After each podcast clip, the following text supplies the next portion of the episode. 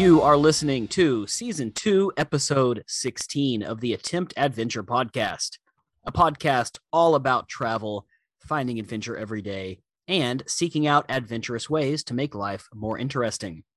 From Bangkok, Thailand, I'm your host, Michael DeRosiers, joined as always by my friend and my co host, James Barrett, currently in Dallas, Texas. All right, James.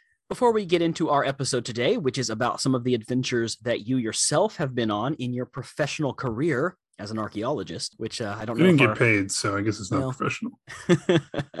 we'll talk about that. Before we get into that, James, did you do anything new or adventurous this week? You know what? No.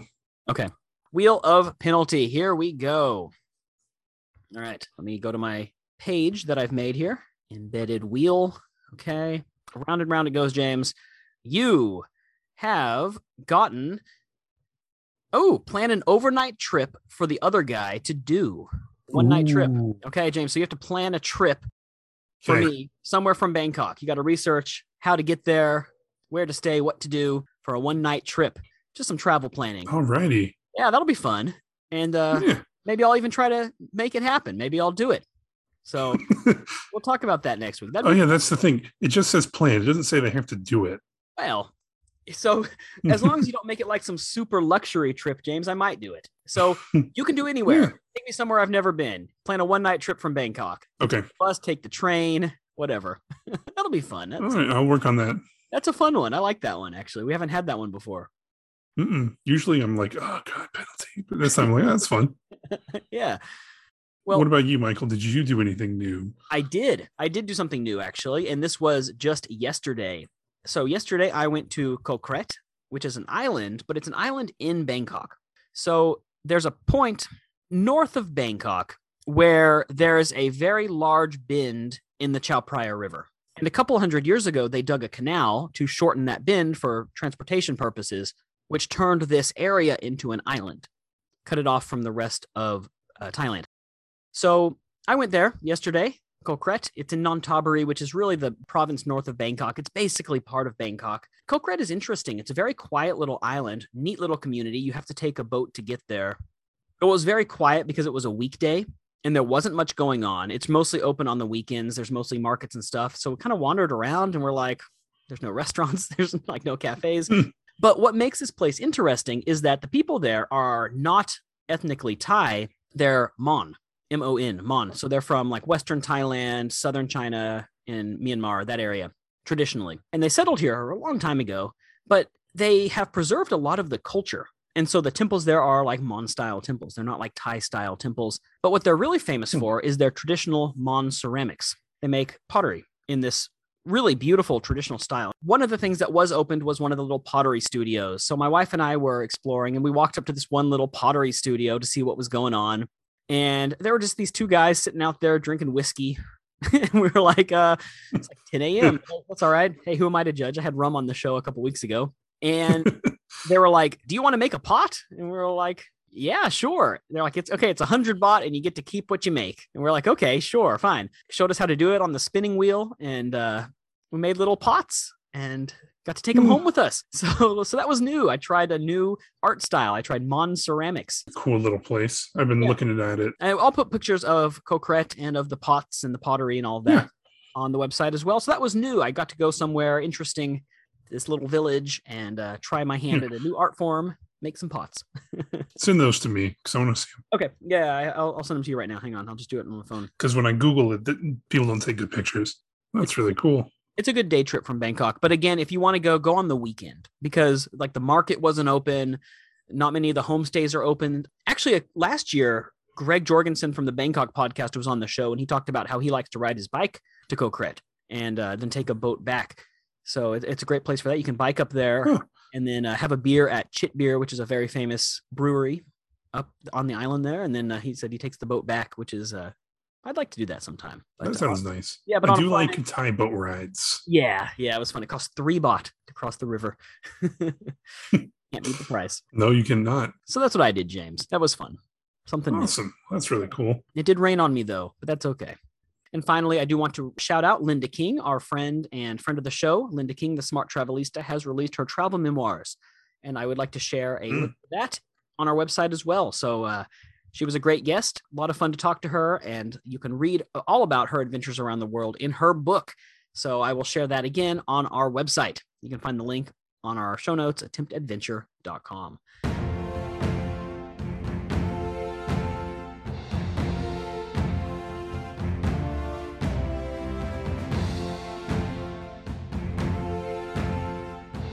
Okay, James. So you are a podcaster, podcaster by profession. Uh, yeah, I Um, guess so. yeah. Well, I think what a lot of people on our show don't know is that you're actually a trained archaeologist. I am, and I do want to preface that because I have a undergraduate degree that is focused in archaeology. I do not have a graduate degree because I chose at the end of the day not to attend grad school. We can get into that a little bit, but I have been on a few archaeological digs, nothing crazy. And so I, I do have some experience with it. It was what at one point in my life I really wanted to do, Mm. and circumstances made it so I could not really, or it was not very feasible to pursue. Like most things in most people who end up not doing what they went to school for, I have a liberal arts degree, I do too. as does my co host. I have a degree in international relations. yeah. And so I try my best to keep up with archaeological news just so I don't quite feel like I wasted my time and money. But you know what? No matter what, you get a lot more out of going to college than just a degree. oh yeah. I will stand by that until ever. In my opinion, you get more out of it than just a degree. And what you get out of it, you can't put a price on. not saying you have to go to college. By all means, if you if your career path and your life path does not take you there, don't worry about it. But I do believe it does help. It made me a very well-rounded person. It introduced me to a lot of things. And I can't say thank you enough to the University of Texas at Arlington. Go Mavericks. Go Mavericks. I, I do So, want to yes. say something real Mm. quick, James. You mentioned that you're not a professional, but I'd like to talk about the uh, etymology of the word amateur for a moment. Amateur comes from a French word, which comes from Latin, and it shares the root word uh, amour, meaning love. An amateur is someone that loves what they do. They do it for love. They don't do it to make money. They don't do it for um, Hmm. a career. So there's nothing wrong with being an amateur. In fact, in a lot of ways, I would argue it's maybe better than being a professional because it's something that you actually Yeah. have a passion for. that is interesting. I enjoyed that. Thank you. Because you know, I do I do have ish moments where I'm like, I, I went to school for this and I ended up not doing it. You know, I applied to a bunch of grad schools. I got into them. I was going to go twice, and at the end of the day, decided the career options Mhm. without going all the way to being a professor Yeah. were not something that I was very interested in. The parts that I loved about it were answering questions that hooked me, answering questions that intrigued me. Not saying other archaeology isn't interesting or important, but what got me into it most was being able to choose what I was most interested in mm-hmm. and focus. Right. And the reality is, most archaeological jobs, if you are not a professor doing your own research, are not that way. You work for a company doing survey where they want to build something, things like that. It, you don't really do your own research. You don't really do perform your own digs and things like that. There's nothing wrong with that. So ever since then, I've been trying to find my path, and we're working on it. We're getting there. Yeah. Well, James, Um, I, I want to say this is just for you. Actually, I encountered an opportunity recently, and I even sent them an email asking about it. And they're like, you got to have a degree in archaeology. It was volunteer work to help restore and preserve the temples at Angkor Wat Historical Park in Cambodia. It's like a two week program. They provide food and stuff like that. So maybe, James, next time you come to Thailand, you can go to Cambodia and uh, maybe you can help out restoring some of these ancient Khmer ruins. Uh, which would be fantastic, like working with the Cambodian government. I'll, I'll let you know, but think about that. Yeah. will- uh, you'd be able to do it. I was not able to do it. They were like, no, you don't need a diplomat who doesn't even have any experience and is not actually. we have enough of those. you know, my study was on basically the peopling of the Americas. So when Homo sapiens arrived in the quote unquote new world, and I'm not going to really get into when I think it was or whatever, because people argue over that all, all day long. But I've been to two field schools and I have dug a mammoth, which is not archaeology, that is paleontology, but closely related. That's actually fascinating as well. I mean, it's the same kind of principles. It's the same practice. Like you're still re- you're still finding the I'm, I'm sure I'm probably offending both archaeologists and paleontologists, but you're still finding evidence of the past. Yeah.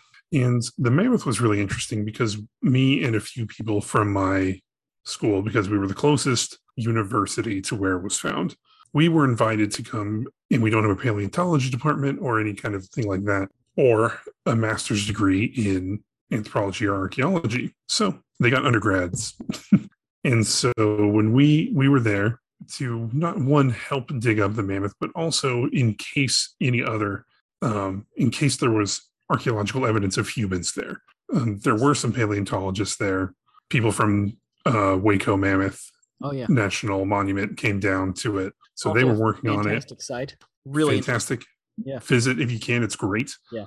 There are a lot of mammoths around. This one, the one that we dug, was in t- really bad shape. We ended up not finding anything of you know relevant because it was in a floodplain, and so it was not where this this where we found this mammoth was not where it originally died. It had been washed out, and anything around it was washed down in floods. We found it because a guy was building a house and he was building his pool, and he just found a mammoth. it's wild to hear these kind of stories about this. Like, I mean, it happens in the US, but not nearly as much as it happens in Europe. You hear the stories in Europe, and it's almost like they're annoyed by it. You have like a British mm-hmm. person, and they're like, oh, I was expanding my house and I found some Roman coins and I had to call the government. It's like, you act so put off by this because it's so common, but that's really interesting. It's like, oh, we discovered another See- Roman road. See, and the thing with mammoths is that there are mammoths everywhere. I can guarantee you that there is some mammoth bone within a mile of your house in, if you live in the US. That one only lasts, we were only there for a couple days just because they didn't really need us. But that was definitely one of my most interesting things that I have done. Again, it was in really bad shape. When we got there, we were the three of us that went, we were like, this is going to be great. Because what we had in mind was when they have to get like a crane and lift like the mammoth skull out of the ground. Ours was very, very badly like disintegrated. Oh, right. And I think in the end, Waco Mammoth was able to come in and plaster and remove um, the two tusks, or at least partial tusks, because and the rest of it was just too badly disintegrated and just nothing really. Right. If any paleontologist or archaeologist sees this, we were not the ones that dug it originally. It was not done correctly, so don't don't uh, don't get Don't mad at me. We got there and we were like, "What the heck did they do?" And you know, it's fine. I don't really have a whole lot of good pictures of it. Yeah, I can tell what that is, sort of. I mean, you can So- definitely bones there. Yeah, the two tusks Yeah. are right there. And then this down here with the caution tape some for some reason over it. Part of that is a tooth, I believe, Oh wow! and part of the jaw. wow. And part of the problem was that this is private property. We were given a very strict time frame. Basically, we had like three days to do as much as we can, and then we're going to build the pool, whether it was done or not, which is unfortunate, but is what it is. And there are a lot of resources if you are interested in archaeology to get involved. Almost every city, county, state has an archaeological society, and you do not have to be professional to join. So I highly recommend it, and I do miss it. Mhm. I miss it a lot. The mammoth that was one of your digs. You said you've been on three. What about the other two? What have you? Yeah. What did the you other two on were were field schools. They were both in the same place, but the first is Way Ranch, in, uh, right outside Austin, Texas, San Marcos, Texas. I love San Marcos. Me too. Great place. This one has both historical and prehistoric archaeology. What we were interested in was the early Native American habitation of the area. When we kind of went there at first because we knew there was historical archaeology, so we kind of we we assumed that this area was probably been inhabited for a lot longer than that. It's right on the river. It's a would be a great place to live. And so some of the things we found were like burned rock ovens and a lot of stone tools and things like that. We found some evidence of habitation going back 7,000 ish years. Wow. So very much early for that area. Now it's hard to tell because it is on a river, but the fact that there were burned rock ovens mm. with charcoal that we can carbon date helped a lot. Now I don't know the dates for that off the top of my head. I'd have to go back and, and remember it. But those the charcoal oven was not very old, younger than a thousand years. But some of the stone tools that we would find were types that were not didn't look right. They were older than that. Now, this could just be someone just making their tools, you know, or it could have been something very uh, something older, but it's not something that is easily said. And things you need to prove when something was there are, you know, charcoal or, you know, so you can carbon date it. That was sort of got my interest in in that is like when did people get to this area? Because if they got to this area, this would be where they would live. It was it would have been nice then and it's nice now. Those questions are what kept me going for a while. You know, people have been in North America for thousands of years. How many thousands of years is up for debate, but in my opinion, I wouldn't be surprised if people were here 15,000 years ago. Not so much like not maybe not Texas, but right, more, in North like America. near, near the Bering Strait area, right up in the north. Up there, yeah, and there's different theories on did North America get populated by the the land bridge that existed? Did it get populated by people going down the coast? There is some archaeological evidence in Florida that is around 7,000 years old, and that's in Florida. So if people cross the land bridge to get from Alaska to Florida, is going to take a long time. Yeah, I mean, even nowadays that takes yeah, I mean, now it's a long drive. um, in my opinion, humans have been here for a long time. Again, I do not have an advanced degree in archaeology. I have not done a lot of research on this. Just from what I have seen and what I believe, that is it. I am not by any means an authority on the subject. Period. The end. So that was the first one I did. It was it was three weeks learning how to do it, perform a dig, digging, finding new things, and highly recommend if anyone is interested in archaeology to if you can get into a field school most of them are universities that do them so it might be hard to get into a, if there's a public one i don't know but highly recommended. The second one i did was a year later in the same spot. We weren't originally planning on going back but there was just so much. We we didn't expect to find all the things that we did. It raised a lot of questions and we ended up going back and just kept going. I don't have a ton of stories on that one. It was pretty run of the mill, honestly. We didn't discover anything really new or anything like that. Just a lot of digging, a lot of stone tools. what is an average day like on a dig? From what I remember, you were basically camping, right? You were staying in tents. Yes, we were camping. Um, most field schools you're going to be camping. Ours was pretty posh, honestly. We were right by a beautiful river where we could swim and relax. Some, a lot of archaeological digs are out in really kind of crappy places. This one was very, very great. So, you know, we would stay wake up, breakfast, a lot of coffee, and then go to the dig. You have your square that you work in, and you set a goal basically of how much you want to go down per day. I, I don't know numbers off the top of my head anymore. It's been a while, but each time you find something, you um, plot it in your in there in a little map that you have, plot where it was. Then you take a picture of it, label it, put it in a bag to be analyzed later, and you keep on going, keep digging. Around ten, it's cookie break. I don't know if all archaeologists have cookie break, but we did. It's a nice pick me up because we wake up around. We woke up at five thirty six. Breakfast at six thirty. Dig by seven fifteen. You have a pretty early morning, mainly because it's so hot in Texas in the summer, and even in early summer, you can't keep going all day. And then after lunch, we we would typically work until around three ish, three ish or so, just depending on the day. If we were right in the middle of something, we'd keep going. If we were done early, we'd be done early. Especially at a field school, you're there to learn about like one. It's once we started finding things, it became more about like okay, what what is what's going on here. But a field school really it was intended to be like teach you how to be an archaeologist, teach you how to perform a dig, do it the right way. And so after we were done for the day, pack up everything, cover up the the plot, the squares that we were digging, put all the gear away, things like that. And then we'd go swim in the river. Beautiful place to be swimming too. Yeah, I will, I'll send you a picture of that. We even did a whole episode about San Marcos and spending time on the river. We also this is Way Ranch is a hunting ranch most of the year. It is a beautiful place, and so we were lucky enough to have something like we had a giant house that we could like cook our meals in and things like that. We were very very spoiled. You weren't roughing it as much. Not even a little bit. Okay, so I will send you this right here. This is of our campsite. Uh, I see your old car. It's your uh Yeah, I know Mustang. my Mustang. that was a great car. Oh, that's a nice It- area. You got cornhole. It was. We did have cornhole. oh, that's a beautiful view of the river. Wow. Oh yeah, I I think about that a lot.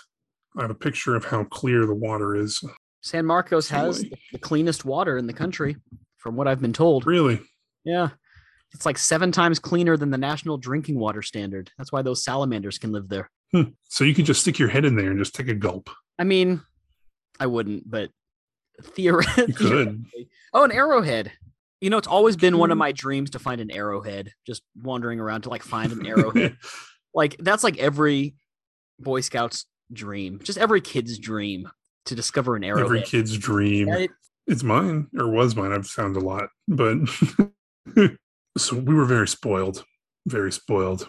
Most field schools aren't like that. Most are very much roughing it. But you know, we we had a great time. I wouldn't trade that experience for anything, even though I ended up again not being a professional archaeologist. I got a lot out of it, and I want to talk about that for a little bit because a lot of people end up not doing what they thought they would. Yeah.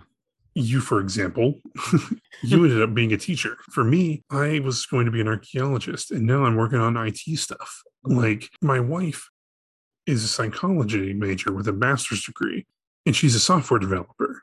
Yeah. So a lot of people end up not doing what they went to school for or what they thought they would do, and that's okay. You know, I struggled a long time when I decided to not go to grad school that I was giving up on something Right. or I was failing some people. That's just not the case. The reasoning behind me not pursuing archaeology as a career was that one, I, I mainly I could not do what drew me to archaeology in the first place Hmm. as a valid career Okay. without being a professor, and I did not have the desire to go get a PhD. Yeah, I mean that's a big commitment. I mean, a PhD is a very big commitment. That's another decade of your life, maybe between the masters and the PhD and your research and all of that. Yes, and for the people that do that, more power to them. I have Yeah. nothing but respect. But for it wasn't for me, and I it took me a long time to be okay with that, to be okay and and understand that I wasn't failing people or just letting people down because I didn't end up doing this as a career. For a while, I just ignored it entirely. I didn't try to keep up with it. I didn't anything. It was it was kind of like I was avoiding thinking about it. But I, I sort of had a heart to heart with myself and realized like I can still love all the things that I loved about it and I can still be involved and I can still pursue those things without making money off of it. So for anyone out there that maybe doesn't know what they want to do or is struggling with something like me, something that was affecting me, which is you end up doing something that's not even close to what you thought you would. Yeah. You know, it's okay to still enjoy the other thing. You know, you have an international relations major Yeah. you still find you know diplomacy and politics and very very Oh, I interesting follow world news all the time. Yeah, very closely. and so that's that's sort of where i want to maybe kind of start wrapping this up is that you know it's okay Right. It's okay to be an amateur. Like I said, do it for the Mhm. love of something, not because it's your profession. I think that's a more pure motive anyway. yeah this can kind of go back to in a way our gatekeeping episode there are certain things like archaeology that that people do tend to gatekeep because and i understand the reasoning is that for me archaeology is not about finding the coolest artifact it's hmm. not about that kind of thing it's about answering questions that affect the human story. And the answers are the reward, not the things you find. The things you find are a mean to get the answers. Now, a lot of archaeological records have been damaged by people taking everything. You know, you find something, it's cool, you pick it up. Most of the time, it means nothing. 99% of the time, you find a stone tool, take it home with you, it doesn't mean anything. But, you know, there have been, especially for historical archaeology or classical archaeology, things like mummies that were found, you know, or like Egyptian artifacts that were found in people's homes because they just bought them. The And Victorians this is a different, grind them up and drink them as a tonic. yeah, I don't know. I'm not going to get into that. Um, in that aspect, I think ar- people, archaeologists tend to gatekeep may not be the right word, but it's it's they're very very protective over things because there is a right way to do it, and you know people being an archaeologist is not like Indiana Jones. Mhm. It's not. If anything, Indiana Jones is a terrible archaeologist. he's a he's a tomb he's a tomb robber. Like he's not a he's not an archaeologist. You Well, shouldn't be be, fair- breaking into things. in the first movie, he was kind of forced to by the government because the Nazis were on the He trail. was. In the second movie, I don't know, he was just in India for some reason. And third movie, he was also well, he's trying to find his dad. So like, it wasn't like he was actually working in any of those. He was just doing stuff. He just no, he never actually worked. and those are all the movies that there are until the fifth movie comes out, which is really weird that they skipped the fourth one. But Yeah, wh- why did they do that? But anyway, that's not what archaeology is. no, It's not like. I wish it was. I wish I could tell you that we're all Indiana Jones. And at some level, every archaeologist thinks he's Indiana Jones. right. It would be And fun they're not. Nazis. I would say. I will say that. That'd be. It that'd be would be fun.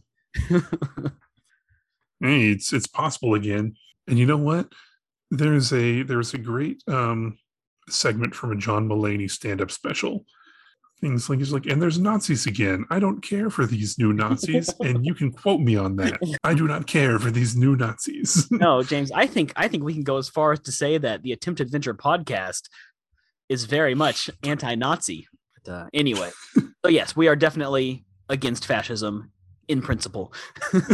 yep, just as a whole. So Yes. and in practice. Yeah. And yeah, in principle practice, any way you look at it, we are against fascism. And again, if we lose listeners from that, please leave. Yeah, we don't if you're a if you're actually a Nazi and you're enjoying our show, um you missed the point. yeah. Oh man. Anyway, I would like to do an episode, James. This sort of inspires me in the future about amateur adventures. Like, for example, if Yes. you want to do this, but you don't have the skills or experience, do this instead. You know, so maybe we can do an episode where we each have five like big adventures and we think of like alternatives, amateur ways to still experience that. Let's work on that. I think that would be a really interesting Yeah. third part to this this series, the gatekeeping uh, amateur sort of series of of three. That would be a great follow up to this one we don't have to be all or nothing, especially when it comes to adventures. I mean, that was the entire point of this show. We don't have to climb Mount Everest. We can just go on an overnight camping trip. We don't have to go parasailing in the Swiss Alps. how how are you going parasailing in the Alps? I don't know. I'm just, I don't know. I, I want to know now because I want to do that. I clearly don't know what I'm talking about. I think I, I think mean you paragliding. paragliding. Yeah. They got they got lakes. You could probably They do do. it. You probably could, actually. You probably could. But uh, regardless, um, the the point is that that was kind of the point of this show. Adventure doesn't have to be all or nothing. You know, we do talk to real adventurers who have done these big things, but that's as inspiration. You yourself don't have to have done these big things to call yourself an adventurer. We call ourselves our We haven't done those big things. No, we call ourselves adventurers still. And it was really weird at first because of that imposter syndrome. But I've kind of gotten over it now. You know, I'm Mhm. fine calling myself an adventurer. And I think you should too. And listeners, you should too. And James, you should call yourself an archaeologist. I don't think it has to be all or nothing. All right. All right. Well, folks, if you have an experience that you'd like to share, um, archaeological or otherwise, please write in hello at attemptadventure.com. We would love to hear from you. Send us some listener mail. It would be awesome and very, very much appreciated.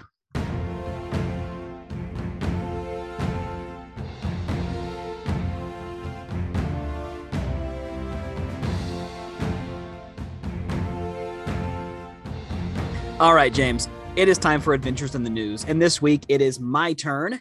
And I've got this one. Here we go. This is about a dream job. Wanted Desert Island Resort in Maldives seeks barefoot bookseller. White sands, blue skies, and lots of books. Applications have opened for what might just be the best job in the world running a bookshop on a luxury desert island in the Maldives. On the remote island of, and please forgive me, uh, Kunfunda, uh, oh gosh, Kunfundahu, Kunfundhu, Kunfun, Kunfunahu, Kunfunadhoo. That one. K U N F U N A D H O O, Kunfunadhoo in the Indian Ocean. The book selling takes place barefoot because no shoes are allowed to be worn on the island. So, reading a newspaper is even frowned upon. It says the ethos of the island is no shoes, no news. They encourage guests to unplug and reconnect with the ground. Um, it's kind of a hippie place, but it's an extremely high res- luxury luxury resort. And it says guests at the resort, usually high net worth individuals, are encouraged to switch off from the digital world. and they're looking for a bookseller. I mean, that sounds like a pretty cool job to me. So, kind of an adventure in a very different way. Yeah, I will uh, share the link so you can uh, apply, James. You can you can apply for this. Here you go. Yeah. Any of our listeners also apply. And if you get the job, please let us come visit. I don't know how that works, but just do it. We'll yeah, we'll fly there. We can be a can be a guest, but you have to be in person. Gosh. Well, that's awesome. These kind of opportunities come up from time to time. They're always really interesting, and I'm always curious about the people who get them and who end up taking them. Um, so there we go. So if if you have a job like that, or if you know anyone that does have a job like that, let us know. I'd love to hear about it. We're talking about Mhm. unusual jobs today, or or doing things that are different from what you studied to do. And I'm sure nobody in the world studied to be a barefoot bookseller. So if you have a weird job like that, or a fun, exciting, unusual, adventurous job, write in hello at attemptedadventure.com. We want to hear from you. Well, folks, if you enjoyed the show today, don't forget to subscribe and please consider giving us a review on your podcast app of choice. Just maybe a five star review if you're feeling extra generous, but an honest review all the same. It really does help us out. You can find more Attempted Adventure content on Facebook, Instagram, and YouTube, where we are Attempted Adventure. As always, you can send listener mail hello at attemptedadventure.com or go to the contact us button on the website. We love hearing from you. All right, everyone, thank you so much for listening. We've got a lot of great content coming out for you soon, so please stay tuned every week on Attempt Adventure. And until next time, Keep adventuring.